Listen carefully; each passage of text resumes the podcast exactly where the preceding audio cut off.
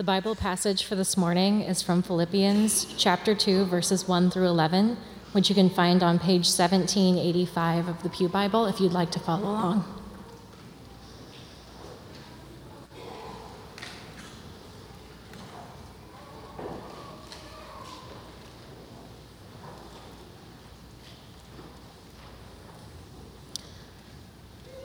Therefore, if you have any encouragement from being united with Christ, if any comfort from his love, if any common sharing in the Spirit, if any tenderness and compassion, then make my joy complete by being like minded, having the same love, being one in spirit and of one mind.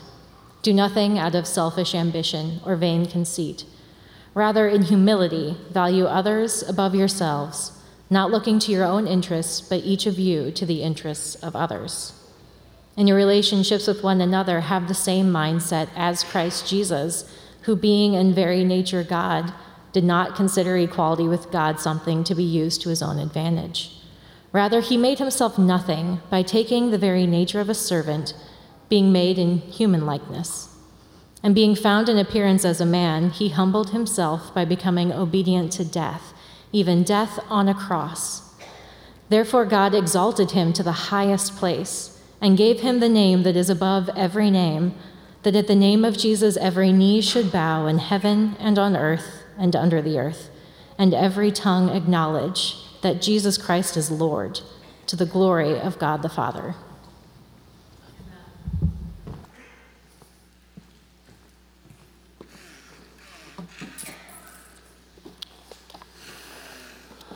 Thanks, Sharon.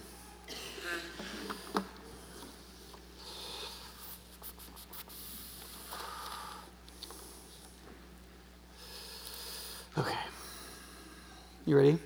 I'm going to dive right in. I have a bunch of things to say about this passage, even though it's the third sermon on this passage. Um, I really want to encourage you, as, as Gwen said before, if you haven't served in children's at some point, to do so. You don't actually have to be good at it in your own eyes. Your opinion about your skills is not relevant. Um, but instead, the need of kids. All you have to do is be able to be happy, which cheerfulness is a duty you owe everyone. So you can do it in the children's ministry. So um, we should receive the stewardship we've been given by the Lord of, of all these humans. Does that make sense? Um, all right, you ready to dive in? So one of the things I said last week was that there's oh, every like generation or so there are a number of pushes that come concentrated sort of all at once that come against some major part of the Christian faith and that shipwreck the faith of some. And it's always a temptation, and we shouldn't really have an attitude of, um, oh, those weak people, right? Any of our faiths we need to recognize can come to shipwreck it at any time. We shouldn't have a sense of invincibility about us, though we should have a sense that um, of solidity about us. There are ways in which the Lord says we can, our faith can be built on a really solid foundation. But it's, it's strange how like quickly like a, a, very simple false notion can turn into a big thing in your mind. Um, when the Apostle Paul was in Athens, um, the way that the intellectual people um, in the Areopagus sought to humiliate him was not to call him stupid or to say that he didn't know anything, but they referred to him as a seed picker. That was the, the literal Greek phrase of what, what, it says, which means like he doesn't have a sense of like the expansiveness of real knowledge. He just like takes one thing here and one thing there and one thing there, like a chicken pecking their way around. And there's no real unity to his knowledge. And so he doesn't really know anything because he doesn't know how these things all relate to each other because he's not a philosopher, right? He just knows this one thing Jesus the Christ rose from the dead. So that's supposed to change everything. But does it really change everything? Because if you know all this other stuff, then Jesus couldn't have risen from the dead except that he did, and that seed grows into a big tree that puts shade over the whole philosophical garden. But it's really easy for our minds to seed pick on things, for someone to implant just a little notion, and for that to kind of like get under our skin. That happens to people's faith much more than they know. Very few of us, like, somebody like yells at us to stop being a Christian, and we're like, okay. For most of us, it's like something gets in there and it just kind of irritates. You know what I mean? It just chafes at us. It's just sore. And it makes it so we fixate on it. It's that missing tile syndrome. It's like that one thing. Like, why can't I sort this out? Why doesn't God like talk to me? Why what's the deal with his hiddenness? Or why is this suffering okay? And was like and we don't think like, well, Solzhenitsyn was in a gulag and didn't lose his faith. We just think, there's no excuse for this. I'm suffering, right? We, and so, as new waves of attacking on the faith come, they'll call themselves different things. Called, this time it's called deconstruction, right? And and they're always half true, right? That's the thing with seed picking. Like there's always like there's always some truth in it, right? I said um, last time I was here, um, we all need to actually continually reconceptualize our faith. I gave a book to my daughter, my, uh, my second oldest, who's going to be a senior this year, called How to Stay Christian in College by Jay Budziszewski. And she said, she said, Dad, I'm loving this book because in the second chapter he explains Christianity. And I'm like, what? He's like, yeah, like basically he says, you learn about Christianity like in second through fourth grade at church, and then nobody re-explains it to you as an adult. And then so you take your like kid faith to college and it doesn't hold up. And so he's like, let me just try to like adult re-explain this thing to you. And she's like, it was so helpful. I'm like, how could that not have happened? Are you kidding me? But for her, it's like, yeah, that's really important. And it is really important, but it turns out, like, yeah, you, you, you really need to do that when you're like 15, 16, 17, long before you go to college, right? But, but then you kind of have to do it again at like 25, and then like at 32, and then at 41, and you know what I mean? Like, you keep going through these different iterations of life, and if you're meaningfully open minded, meaning like you do want to take the experiences that you're having and realizes that as you move through life, the world kind of gets more complicated because you experience more things, and you're still like making them work together right? And to do that means you have to keep reworking stuff out. One of the, and so right now, the, the deconstructive push that is really trying to deconstruct faith, not reconceptualize it in many ways, even though we need to reconceptualize again in each generation of our lives, is Christianity is bad for you. It's, it's all psychological now, right? It's not historical, mathematical, it's psychological. Christianity is bad, bad for you. So, like 10 years ago, it was just Christianity was bad. Remember that? Like, like what has Christianity ever done for the world and it's bad historically and it's just everybody's evil and like there were crusades and stuff. Don't you remember? Like that argument, right? Which is not a very good argument. Now it's not just Christianity is bad. It's that if you're a Christian, you're bad. So there's the personal moral approbation, right? But it's that Christianity is bad for you. It's the psychological deconstruction, right? To be a Christian is to be psychologically broken, problematic, tyrannized, whatever, right? And one of the ways that this is argued, I heard one um, scholar say it this way, who had been a Christian and had deconstructed his faith. He said, You know, people, Christians say stuff like, I'm a soldier for the Lord, or I am like God's child, or I am whatever. He's like, You're none of those things, right? Which is one of those classic, like, true and completely false statements, right? It's what he's saying is like, you could say, I'm a mother, right? And it's like, well, you're a mother, but you're more than a mother, right? like you're other things too. You're like a woman and you're a person and you're a right. And so what he's basically saying is, is you get too tied into this thing you call yourself and not think you're anything more than that. And so that's unhelpful, right? Which is a really pedantic argument. Right? But I mean I have seen mothers living as though they didn't think they were anything more than a mother, right? I've seen fathers do that and I've seen Christians with a very narrow view of what Christianity is say I'm a Christian, meaning I'm only these very narrow things, like these church meetings I go to, these Bible studies I teach, not seeing that God relates to all of creation and everything that I embrace in human life is part of that, and therefore I am always a Christian in every situation. That is my identity, and it's very expansive. Right? But one of the qu- questions that people are pushing on us, and I think it's good to face these questions because it ends up making our faith a lot deeper, is does Christianity, Christian faith save the human self or cause us to deny the human self? Right? One of the, one of the um, main fixture books of the early self esteem movement, of which I was raised in, is this one by Branden, Nathaniel Branden called Honoring the Self, in which he, in one of the sections, he talks about not really allowing ourselves to become ourselves. Is he says, Did somebody tell you when you were young, you need to be humble? You need to be humble as an example of a way people keep us from really embracing ourselves by saying we have to be less than we think we can be because we have to be humble. You see, that's another one of those things that's like, it's half true. You see, this is the whole seed picker thing. This is why these ideas get inside of us and they like irritate us and they undermine our faith because we know they're half right. You can see this in um, there's a there's a um, there was a popular Facebook post not too long ago where this highly progressive, in progressive I mean the non Christian sense, not the like, I believe in progressive political ideas of economics and social programs, okay? But um, pastor who basically was like, hey, listen, this is how you know toxic religion is sabotaging your life, right? And so he had this list of things like begin with the premise that there's something hopelessly and incurably wrong with you. Two, believe that your humanity is an offense needing forgiveness, an illness needing to be cured, a monster to be feared, and evil to repress. Okay, listen, I'm gonna aggressively critique this, but the reason I'm using it is not because I just looked for something easy to attack, but because this is like half right. There is toxic religion. That toxic religion of this kind tends to be in more conservative churches. Listen, liberal churches have their own kind of religious toxicity, right? There's lots of ways to fall off a roof. Well, there's at least two, depending on the architectural style, right? And and um, there's a lot that's right about this. You can go to church very much like ours, and this would be 100% true. The problem is, is like, is that in real, true biblical religious faith, it's like it's it's dangerous because it's kind of true but completely false, right? The third is mistrust your innermost thoughts and feelings, right? He goes on, there's a, a number of these. Fourth is give your power and authority to determine what your beliefs, values, opinions, and goals are, views are to others, right? Four is fear, reject, condemn, and close yourself off to anyone or anything that isn't approved by the above others, okay? Like you can, you can see like this is, is that toxic religion? Yes, that is. Absolutely. That's absolutely toxic religion. So why do I dislike this? Why shouldn't I be for it? I should be for that, right? Because people should get away from that kind of toxic religion.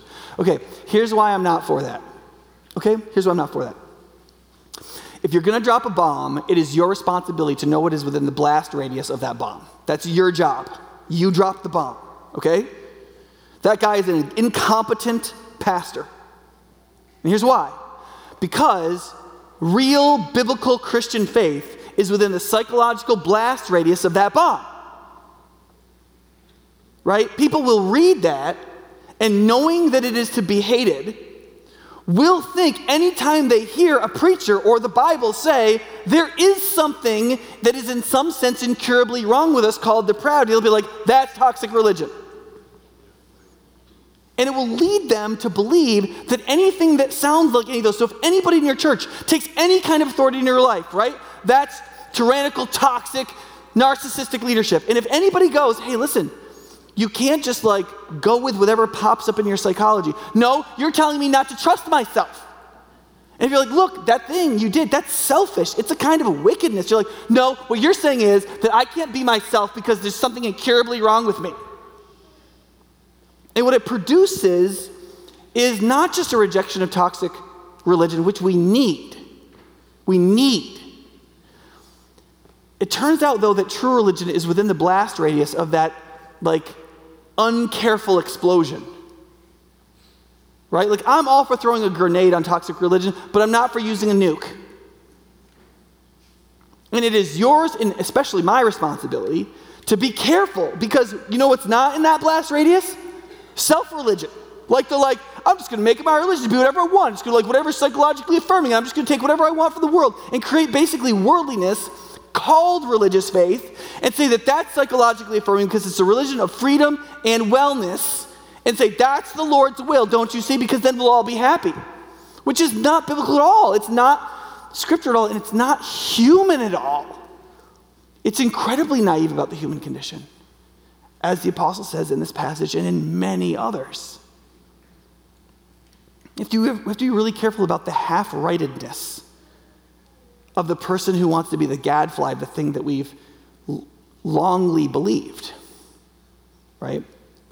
Because Jesus said it this way. In, in a number of cases, Jesus, in a number of translations at least, when Jesus says the self, he means something very similar to what the Apostle Paul calls the flesh, which is the part of us that is broken and wrong, but isn't the whole of ourself or the thing we should identify with the heart of who we are as a self. Think about the way Jesus says this way Whoever wants to save his life will lose it. Now, that word life can also be translated self, right? But whoever loses his life or his self for me will save it. What good is it for a man to give the whole world and yet lose or forfeit his very self? If I remember the Greek, it's psuche all the way through, right? The self, the mind, the, right? You see the point? First of all, it's intentionally a paradox which means Jesus doesn't think you can say. You have to trust yourself. You shouldn't trust yourself. Like, he's showing that we have a paradoxical relationship with ourselves. Why? Because we both have the divine image that we have to trust. We have to become a self. We have to believe in. We have to mature. We have to grow. We have to make choices. We should have a will. And we have the self in the negative sense, or the flesh, or indwelling sin, or the sinful nature, or that which is affected by pervasive depravity, which is the part of us like that you can't trust, that longs to be selfish, that wishes to be a God, that engages in self worship and the diminution of others and idolatry and sin. And there's this paradoxical relationship where one has to die so that the other can live. But the, the one lives by submitting itself to a kind of death, but not the death of abuse. It's just, it's just not as simple as throw off all restraint, which the Bible has a verse about. Feels great to throw off all restraint, and it precedes destruction. Right now, one of the things that, therefore, Christian faith teaches, and this particular passage teaches about the formation of the self, that only Christian faith is a divine gift that fosters the full recreation of the human self. Is that it comes through a very difficult, painful, harrowing, terrifying process in which you will think you're going to lose yourself. Almost like a person being nailed to a cross and killed and thrown in a grave so as to be divinely raised from the dead. Right? The cross is a literal truth, a judicial act of justification, and the greatest metaphor in poetry in all of human existence at the same time. Now, in the book of Philippians, the way the apostle tries to help us see this is everything that he says about what's happening, he roots in the idea of joy. Because what's the real fear of toxic religion? Is that you will lose yourself and you'll experience misery, right, in the loss of yourself. You'll be miserable all the time. And that's how people who have lived or grown up in toxic religion have felt, which is this is an aside, but I think it's important. This is why, especially churches of historic biblical theology, because we have structures, we draw bad people. Do you understand that? In leadership. We'll draw some of the best people because they'll be responding to the actual biblical gospel. They'll be living in the life of the actual spirit that God has actually revealed, and that'll be a beautiful thing. And some of the people drawn to leadership in churches that are orthodox in their theology will be some of the best people. And the people who realize there's a lot of tools here to use to manipulate and step on the necks of other people. Which means we will also draw some of the worst people. Right? It's like a pretty girl dating. And so we have to be able to tell the difference. Which is why who we elect as elders is incredibly critical. And who we put on search committees is one of the most critical questions of our church's life. The people who can actually discern the difference between those people. Sometimes they look really similar. I remember, I was, okay, really quick story on this. When I came to High Point, it was a six month process, okay, first of all. Most narcissistic people won't do a six month process. Um, but we got through all this thing. I did four days of 10 hours a day interviews. I get through all this stuff. Okay, I was exhausted. We were finally having ice cream at Fran and Shirley's house. And um, there's this guy, Archie McKinney. Does anybody remember Archie McKinney? Been here long enough? You got to be here like 15 years to, like, okay, so Archie's there. He's got these big owl eyebrows. He's this old hematology professor. He's like 100, he's older than like Bill Taylor, okay? And and we're like, we're, it was kind of like, hey, anybody got any last questions for Nick, right? And so people are like, yeah, you know, what are your hobbies? And do you have a pet? You know, because they'd asked all their serious questions in the 40 hours of questioning that had already happened. And then, and then um, Archie goes, I have a question. He looks at me and like, and he twists the out. Like, are you a narcissist? so she, she, asked me, it was just like, like glaring eyes behind his like glasses, you know. He's like, are you a narcissist? Yeah, and he asked, are you a narcissist? And I was like, and, before I could answer, this other guy who's in such he's like, Archie, come on! but, I, but honestly, I was like, you know what? That is the question. because I'm relatively talented. I, I act self assured. I have all the Bible stuff. I can do all the things. I like, I'm to gather people around me. And in five or six years, I'm to have a lot of power at the church, at least within this little community. And like, that's the question. Now, I'm not sure that's the best way to find out. That's the question, okay? Now, in this book, the apostle's like, look, my partnership with you is, is an issue of joy. That's why I pray for you. It's an issue of joy. And then he says, I want your, your love to grow. And then he says, listen, I know I'm in jail, and but here's the thing, even though I can't preach the gospel and I'm in prison, they might kill me, the gospel is gonna be fine without me. It's getting preached, it will advance, it will grow, the gospel is gonna be glorified, and I'm gonna be glorified. Whether they kill me or they let me out, I'm gonna be glorified, and because of this, I rejoice, and you should rejoice. And then he gets to chapter two, he says, listen, my life is filled with this joy, but my joy could be more complete if you embraced godliness. If you, in your relationship with God, in your encouragement in Him, you, by loving each other and taking joy in it and doing it beautifully, that is the environment in which my joy could be filled up and overflowing. Right? Which is a really interesting statement. What he's saying, is, and that's true for me. Listen, I'm one of your pastors.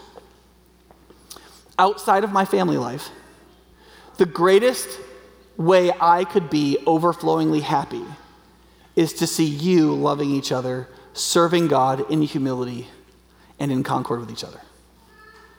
As I walk through the halls, as I see you, as I talk to you, as I watch your lives, as I see you having marriages and kids and families and friendships and roommate relationships, and as you have small groups together, and as I see you living in the joy of Christ, encouraged by belonging to Him, and actually living closely with each other in concord, having humility in yourself and towards each other, and really serving each other in love, like that you actually look like Jesus and how you live. That is the greatest joy I can possibly experience, knowing that I'm not running my race in vain. Vanity being only that I might only have the resurrection from the dead and infinite and eternal riches with Christ Himself, which is the worst case scenario. But the better case scenario, and the one that I can enjoy and would fill me with joy, is to get to see that in your life. It's the greatest thing. What Paul's saying is that's true for everybody who ministers to anybody. That's true for every parent. That's even true for every good friendship. What's the, what would be the greatest thing in a friendship, right? Well, to love and be loved and to be actually known in a friendship. But if you really love your friend, to see your friend flourishing. Right? Love, by definition, finds joy in the flourishing of another. Because what is love? It is the virtue of the full giving of yourself to the true good of the other. Everything that you pour out in love is for the true good of the other. So, what's your greatest hope to happen? The true good of the other. And so if it happens, it's your greatest joy. And he's like, listen, you guys could make my joy complete by just doing what's best for you, by just living in Christ. If you grew in godliness and holiness and in love and the joy that comes with that, you will fill me with joy. Your joy is my joy, right? And he says that that comes from what he talks about in verse 1, which we talked about last week, which I won't talk about now very much, which is he starts with like, listen, if you actually know the risen Christ, meaning that you have put your trust in him and you believe convictionally and in faith that he is with you. He said, what that can produces you is the emotional reality where you really feel an encouragement from knowing that you're united with Christ, mystically in a way you can't necessarily feel, but that is just as real as anything in your life that you can see with your own eyes. Any comfort because you know he loves you, com- being comforted in your failures or your difficulties or whatever, because you know you're loved by God right? Or any fellowship with the Spirit that you know that the Spirit is literally with you and you're walking in His steps with Him, that your will and His are united in a meaningful way, right? Or that it's, it's created an emotional life where you really have tenderness and compassion towards other people. He's like, if you live in that, if you would live that out, my joy would be complete. And he argues, so will yours, which we'll get to in three to 17 weeks, depending on the pace here, okay? Which means, he says, the emotions of faith are this that encouragement from union with Christ, comfort from his love, fellowship in walking with the Spirit, and like the deep emotions and mercies of compassion that are supposed to flow out of us as God's love works in us, rooted in Christ, they produce a life of joy, both for the person who believes them, but then also the person who's loving them and or loving them by ministering to them, which is the apostle, right? And then he basically argues this. He says, Joy in Christ can enliven a full hearted, emotional Christian life with three golden virtues, right? which are concord, which is fellowship, humility, and service. I think it's good to have like a concrete idea. Because remember, Paul says in chapter one, I want your love to grow more and more in what? In knowledge and depth of insight. The, the, no apostle in the Bible uses the word love, throwing it out there to, so that you and I can fill it with whatever meaning we want to. Because we'll always fill it with toxic religion or self focused, man centered idolatry. Right? Because the easiest way to live up to a standard is to be able to fill it with your own content and make it mean whatever you want. Right? But he says, no, if you really, if your love is going to grow, it has to start with knowledge and depth of insight. You have to know what love is, what it actually looks like, so that you can pursue it. Because love is the hardest thing in the world. It's the, it's the, the triumphing of all the virtues in your life. It's not the first one. It's not just a feeling. Right? Okay, so let's move through these. The first is concord. He says, which is this um, Concord is a real likeness of heart and mind that makes for productive unity, shared course, and productive cooperation. It allows human beings to be with each other and to work together and to get something out of it. If you don't have concord, you don't have, a, you're not a family. You can't function. And it's certainly not any fun. There's no enjoyment. The book of Philippians, if you read it carefully, is full of enjoyment words joy, rejoice, happy, and, and negatively. Like he says, when I send this person to you, I'm doing it partly so I'll have less anxiety about him. Right? Now, he says it this way Then make my joy complete by being like minded, having the same love, being one in spirit and in mind. Now, I think for some people, they struggle with the idea of like mindedness because that sounds repressive. It sounds like that toxic religion just, just thinly veiled over with a little religiosity. And it's important to recognize that what the apostle means here is actually not mirror mindedness, where like we go out on like use social media or consumer dynamics to find people who are exactly like us to be friends with, so that by liking them, we're really just liking ourselves. That's not what the apostle means. Because in all of his epistles, Ephesians is maybe the most stark, but in all the epistles, he's basically like, you're going to be in a family of God with people completely different than you. And bearing with them is going to be a big part of that. So it's, it's not mirror mindedness. You're not going to be around people who are just like you. I mean, just look around, right? You, like, you have to love whoever's here. I mean, it's, it's, it's the, the, in that sense, church is just like family, right? It's like you just don't get to pick them. In almost every other area of your life, you get to pick who you're around. That's, there's some limits to that in your work and so on. But like, there's, there are some ways in which at your work you can get involved in trying to work around people that you want to like or move to another job. But you're stuck, church wise, just like you're stuck family wise. Now, of course, you can say, well, I don't have to be stuck. Just go to another church. Mm-hmm. Yeah, you can do that. Yeah, churches can filter themselves out by personality types, usually surrounding the pastor. It, it leads to just really terrible churches, though. Because what happens is only, only the part of the glory of God that that pastor can reflect gets reflected in that church because everybody's like him. So if, if like he's like an academic kind of person who like likes to study, get everything right, everybody in the church says academic person has to get everything right, right? That's not a fun church, right? And then or he's like, oh, he's like the really emotional, like raises his hands and closes his eyes, just like very spiritual, and everybody, everybody who's uh, really emotive comes to that church, and everybody like feels good, but nobody can get anything done or organize anything, or you know what I mean? And so on right? We could multiply this a hundred times. The, pol- the, political action church, the rituals and smells and bells church, the, what, you know, whatever, right? It, it also doesn't mean closed mindedness. Like mindedness doesn't mean closed mindedness. It doesn't mean like, okay, listen, I'm going to tell you the 1947 things we believe exactly like this, and you better believe them all. If you believe them all, then we can all get along because we all know exactly what we're doing. That's not what it means. There's a lot of stuff in the Bible that, that the apostles just don't nail down. And Jesus says a lot of like kind of open statements that are real specific, very aggressive to you personally, but aren't like extremely definitive in exactly what they have to mean in every application. There's actually a wide breadth of application, right? And so it doesn't really mean closed mindedness, and closed mindedness is not a Christian virtue. I, I, that might be news to some, right? I'm going to say open mindedness isn't either, so just like relax, okay? But but closed mindedness isn't. Like, what, there is a sense in which you get your doctrine so straight that you're, you're, you're always in your head rationalizing things and you're, you don't spend your life perceiving things, like looking at what is right there outside of you. And so, like, you can, like, have somebody ask you a question about theology and not see that they're about to cry when they ask you, and you give them, like, a really good theological answer, right? And then they just leave. And they're, like, like heartbroken because like you weren't, you were rationalizing because you're in your like closed little mind and you don't see the actual person there and you don't connect with them at all. And you're like, I mean, you, may, listen, you're right. You can't tell them what they want to hear all the time. In fact, a lot of times when people are hurting, you can't tell them what they want to hear. But there's a big difference between that and seeing them there and giving them an apt response, seasoned like good cooking, that is prepared for them. Like you're like one of those chefs with the little hat who like has a little pan in the convection thing at, at like, you know, the cruise ship. Like there's all this stuff at the buffets, but like you make it special right there. Like a believer who's really ministering and loving other people. That's what you are. You're not just dumping the like beef and broccoli into the thing that everybody can just get if they want to eat good, right? Like you're like, well, how would you like that? And you want some cheese in there? Because you're actually looking at the other person. In our marriages, in our parenting, in our counseling, and in our discipling, it's so easy to get closed-minded so that not be not it doesn't mean we don't know what we think. It means like we don't see who's there. And when like liberal people like or open-minded people say that I, that thing you do is ugly. I don't like it. And this why. Like you can understand where they're coming from right? Like one of the first things you got to realize i'm a very like i don't know if you know this about me but for most of my life I dealt with the fact that most people found me pretty unlikable, okay? Immediately, at least, you know? Um, I, you know, I was, I was able to put my best foot backward.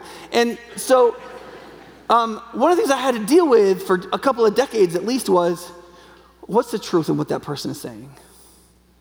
Like, I need to not internalize it. Like, I'm a terrible person, I can't do anything right, but like, what's right about what they're saying? Why do they feel that way about me? Right? And it's very easy when you're up here just cranking out why you're right to just miss the thing that's right there. Do you understand? Uh, it's one of the reasons why like preaching and counseling are so different. Like some, some people, I, have I've had people like talk to Aaron, my sister, be like, I don't know if I want to talk to Nick. He's, he's very aggressive. And Aaron's like, okay, look, they're to- counseling and preaching are totally different. Because when you're, you're sitting in the congregation, he can't do it just for you, right? So you have to like kind of lay out the truth as best as he can. But like when you sit down with somebody and they get to see you and you get to talk and frame it and they get to listen, it's a diff- totally different dynamic, right? It's like spraying antibiotics at people, you know, versus like actually getting to do surgery. But, but open mindedness, listen, it's just as problematic, right? Um, there's this, there's this like meme that people seem to like on the internet. They're like, you know, a mind is like a parachute, it works best open. Yeah, but it also tends to open best when it was folded in an extremely meticulous way and tied up just properly before you pulled the thing. Okay? Those are both true at the same time. Right? You need a really closed minded parachute before it opens up. And, like, in certain ways, knowing, having the mind of Christ and really knowing what you think about some core ideas actually allows you to operate more open mindedly without creating a confused reality inside of yourself. Because a lot of things that Jesus teaches, you can like mediate them relative to all kinds of different ideas and realities. And if you're like, look, I just want to know what the truth is, because that's what Jesus cares about, you can have places where you feel like you have, are most certainly right, but then like you really can be open minded to be like, well, what is the new evidence and what was your experience and how does that work? And I don't have to worry about that, right? And that allows for concord. So when, when the apostle says we have to be like minded, that it's one of the most important results of really knowing Christ emotionally. It doesn't mean mirror mindedness. It does not mean closed mindedness, and it does not mean open mindedness. So, what does it mean? Okay, one of the weird things about this is like, um, I think the translation stinks. Because when, when I looked at this, okay, now that now that Devin is on staff, I have to be like really tight with my like, you know, exegesis. Um, he's Mr. New Testament scholar, you know, like, which is great. Um, I, okay, sorry. I'm digging into Devin. I, I, really, I really like him. And I think I've had people come to me like, man, Devin, his sermons have really helped me. I, I feel really blessed to have, like when I'm not preaching, uh, I feel like Mike Manohar and Devin are, I mean, you guys, most churches don't have anything like that for their lead pastors. You understand? I hope you understand that. They, I mean, these guys, um, these guys are really great, and I'm just never going to preach again and just get, get a tan or something, you know what I mean? Um, anyway, uh, you know, you go through the, even the commentaries, and the commentaries don't say much about this because there's not a lot of academic argument about these words because they don't matter for like big academic arguments. That's what tends to go in the commentaries. But it just doesn't say any of these words in the Greek. Like it doesn't say have one mind with the same love. The word one and same just aren't there, except for in the last phrase, one mindedness. It just says this. It says, be this minded and have this love. Well, what is that? Right? This, this is a more literal translation. So that it should be what you mind, that is, are minded about or discerning for or, or judge in accordance with. And that says, it is the love that you hold, and then just, there's just an adjective there, harmoniousness, which means it's an apposition. That means that what the love you hold is harmoniousness. Those are an apposition, meaning they mean the same thing. It's a different word for the same thing, right? And that says your one mindedness. They're all the same thing. Now, that means that what all of this means is specifically related to the question of what is it? And it is verse 1 if you have any encouragement from being united in Christ, any comfort from his love, right? You see, if you have that it emotionally operating in you because of your faith in Christ, the direct product in our relationship with other people is what you might call a like mindedness, meaning the like mindedness is the gospel itself that Christ died for our sins and rose for our resurrections, that He's making us creatures of love, that He's working in us by His Spirit, that He's making us one body. Those basic ideas of the gospel, which don't tell us everything about everything. It doesn't tell us the, the proper marginal tax rate. It just doesn't tell us those things. But it tells us a certain body of things, which is the core of Christian doctrine. And those things unite us, but they don't just unite us doctrinally, they unite us emotionally. Okay? Now, that may not sound nice to some of you, but think about this. Um, do you guys remember? You remember watching Anne of Green Gables? I have three daughters. I've watched it like 174 times. I still cry like four times every time. I don't know why. It feels good though. Whatever. So there's this there's this thing with this like this girl. She's like super flight of fancy. She's all about imagination, all that kind of stuff, which is like silly and cool at the same time, right? And she's but she what she wants is this bosom friend, right? What does she mean by bosom friend? It's a friend that like you just have this like emotional concord with. She gets you and you get her and you just love being with each other. It's so great. It's uh, I finally belong, you know, right? Like that's that's what it's supposed to feel like to be in the body of Christ with everyone. And it is an emotional operation. We are in our feelings through this shared union, in this comfort and love of Christ, positively disposed towards each other in sympathy that we want to be pleased by each other. There's this place in Screwtape Letters where the demon Screwtape is saying humor is such a stupid thing with humans because there's some there's one humor where people say the dumbest thing and people just laugh. And he's like, it's obviously not the joke. It's that they're all looking for a reason to laugh because they like each other. It's disgusting. right? But like I've seen this, like I get together with my brother, which is like he lives in California. It's not very common. We just start talking, and before we know, it, we're just yucking it up, laughing. You know, and our and like our kids are like, these are really dumb jokes. I mean, they're they're bad. Like they're they're like they're brainy but stupid at the same time. Like it's awful, right? But it's like I haven't seen him in a year. It's easy to make me laugh, and it's easy for him to laugh with me because I I like him. Right? And you see, that's how it's supposed to be with us. We're supposed to be favorably disposed in that way. It should, it's not supposed to be. We're supposed to have one mind. But this shared mind of knowing and loving and being comforted by Christ so that we're in an emotional place where we're just easy to be pleased and we like give each other our cheerfulness without it being dragged out of us and we don't have to coerce other people to empathize with us because they're already giving us a free sympathy because they care because there are bowels of compassion and tender mercies everywhere. Which is why, which is why friends, we, we will never be able to think our way only into a lively, loving, powerful church.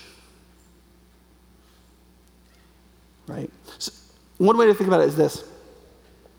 Um, he says, right? Verse 1 and 2, like I just said, there's this, um, there are these frescoes in Siena, which I did not see when I was in Siena, and I'm still a little angry about this. Um, though the wine was very inexpensive.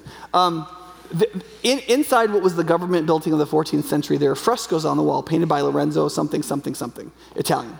And on one side of the hall is the allegory of bad government, and on the other side of the hall is the allegory of good government. And they're frescoes, they're very complicated, there's lots of stuff in them, but one section of them is this section, which I don't know if you can see super well. But at the top is the angel sapientia, which is wisdom or discernment. And so wisdom um, or discernment comes from heaven. So for, for the, the Sanhedrin at that time, it, it comes from heaven, it's from God, it's related to his word, but it produces what is necessary for Lady Justice to punish iniquity and to be gracious towards the good. Right? But Lady Justice produces concordia, unity. That when the discernment of heaven causes us to give each other what is each other's due, and then to go beyond justice to mercy, so that in self control and in brotherly kindness we can get to love it will produce more than just what justice can produce. It will produce an even richer concord, an ability of, of us to live together in unity and profusion and mutual enjoyment so that we will make each other's joy complete.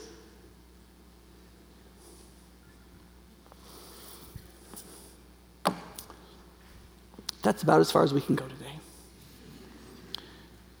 And I, I don't really regret that because sometimes people just need one thing to think about the concord, the fellowship, the unity we're meant to have is rooted in this like mindedness that is not what the world pursues. The world mostly pursues like mindedness through closed mindedness, mirror mindedness, and open mindedness. And most of the open minded people are faking. I don't know if you realize this, but most of the open minded people are faking. They're very closed minded but they believe against what the other closed minded people think, and so they think they're open minded, but they're not, right? Because open mindedness is like pretty disorienting for a human being to do over a long period of time the way they mean it. But what the apostle is saying is, is that there is a there is a love that we're meant to have that's meant to grow, that's rooted in an increase of knowledge and wisdom. So it's not just love whatever you want to mean, it is the love of Christ. But it has to flow out of us through sapientia, right? That the wisdom of God, right? Love being fostered by real knowledge and understanding. But love, right? Don't let the fact that the apostle modifies love with knowledge and understanding to think that love means knowledge and understanding. Love does not mean knowledge and understanding. Love does not mean the, the, the capacity to linguistically dispense seemingly wise statements towards people who have needs or in response to their emotional needs, right? Love must be in accord with knowledge and wisdom, or it is not Christian love. But love is love. And what the apostle's telling us is it flows from joy and comfort and unity and fellowship with the Spirit and all of the things that fill and overflow the heart into a romantic piety. And that that devotion is meant to be felt and expressed and known. And if it's not, we will produce either a toxic religiosity because of the conservative idolatry that will replace true religion, or we will produce a self made worldliness as a religion, liberalized version of faith that will be not the faith at all. We will be Pharisees or Sadducees. Or we'll leave it all together and just become Romans. You understand? And so as the worship team comes up and as we sing these songs, just focus this. How do, you, how do we respond to that? How do we really respond to that? I think for some of you, it might be that, that you need to get over this burr in your saddle. That if you really believe in Christ wholeheartedly, he's not gonna, you're not going to find your true self. Because you just have to be like Jesus, and that's not going to make you yourself, right? And like Lewis put it in Mere Christianity, Jesus is like salt. He brings out the true flavor of what's already there that he's already put there. To follow Christ truthfully, you will become yourself in a way you never could otherwise. There is a singular uniqueness to the promise of Christ. Yes, will you pass through death? Yes, you will. Will it be incredibly difficult? Yes. Will you like face death daily like the apostles or have to take up your cross and follow him? Will be very hard? Yes. Will it feel like you're losing yourself at points? Yes, it will. But will you in fact find your life, not just an eternal life, but find the real true self of redemption? Humanity as it was meant to be, reflected through the particular gift that God has created in you. Yes, and what Christ promises and his apostles exhort is you can find it no other way. There are many good and true messages in the world of various things. But Christian faith in Christ and his apostles claims that there is a singular uniqueness to the redemption of the human self now and forever in Christ. And being united with him and knowing him and following him and coming into the bowels of emotion and tender mercies of relationship with his people in joy. And for some of you, you need to, you need to give yourself to Christ so that you can become yourself. You need to, like it says in the following verses, where Christ emptied himself and ended up full of glory. And so you might need to believe in Jesus today, and you might need to pray that right now. You actually don't need my help. Now, I'm, I, like lots of the pastors do it. The next pastor will probably give you a sample prayer, but I'm just telling you, it's probably because the, the, the bigotry here, right? Be yourself. Be yourself as you pray to Jesus to throw yourself on him. Be totally honest with him about your need from him. Be totally honest about what you really are, that you're a mixture of the divine image and the brokenness of sin, and you want to, and you don't know how to sort those out, and you need an image out in front of you of the one who is true humanity and true divinity. Like, be yourself and pray to him during these songs. And do one of the great, most honest things a self can do. And ask the one who created you to tell you what you really are, and the one who died for you to redeem you into what you were meant to be. And stop believing the worldly nonsense that by rejecting your source, you can become the greatest river in the world. And then for some of us, we need to, you need to find your heart again. I just believe that there are many Christians who have lost their hearts in their faith. They don't, they're not happy in God. They don't believe that God smiles over them. They have internalized the self hatred they got from their family or their culture or something else, and they have somehow put that face on the face of God and they cannot scrub it off, and they don't really feel the comfort of His love. And God's claim as the truthful one is that He has redeemed all who believe, all who come to Him, He never turns away. That He makes propitiation, which means makes happy toward again, counts as innocent, adopts to Himself. Right? All of these are God pleading with us to accept His love. And doctrinal understanding of love is insufficient, not because you're not good enough, insufficient, but because you need the joy that comes from knowing He loves you. You're neither too much nor not enough for the divine one that is everything and everywhere and doesn't need you to be anything He didn't create you to be. And you don't have to save the world, it's not even yours to save. You haven't failed your way into nothing. He loves you, right? And some of you just need to practice the expression of that joy in ritual of song and poetry and let the thing work in repetition until your heart slowly comes back alive and is fuller. Do whichever or all. God, I pray that you would help us in these moments to love you and to not just love you, even more importantly, to accept your love, to know your love. That we would feel one, not that it passes out of our understanding, but that it's so much it passes through and over our understanding. Help us to really receive it. I pray that for some people, you'd, you'd, you'd, eke something open, you'd break it open, you'd show us what the next step is, that you'd help us, and help us to just take joy just in these songs. In Jesus' name, amen.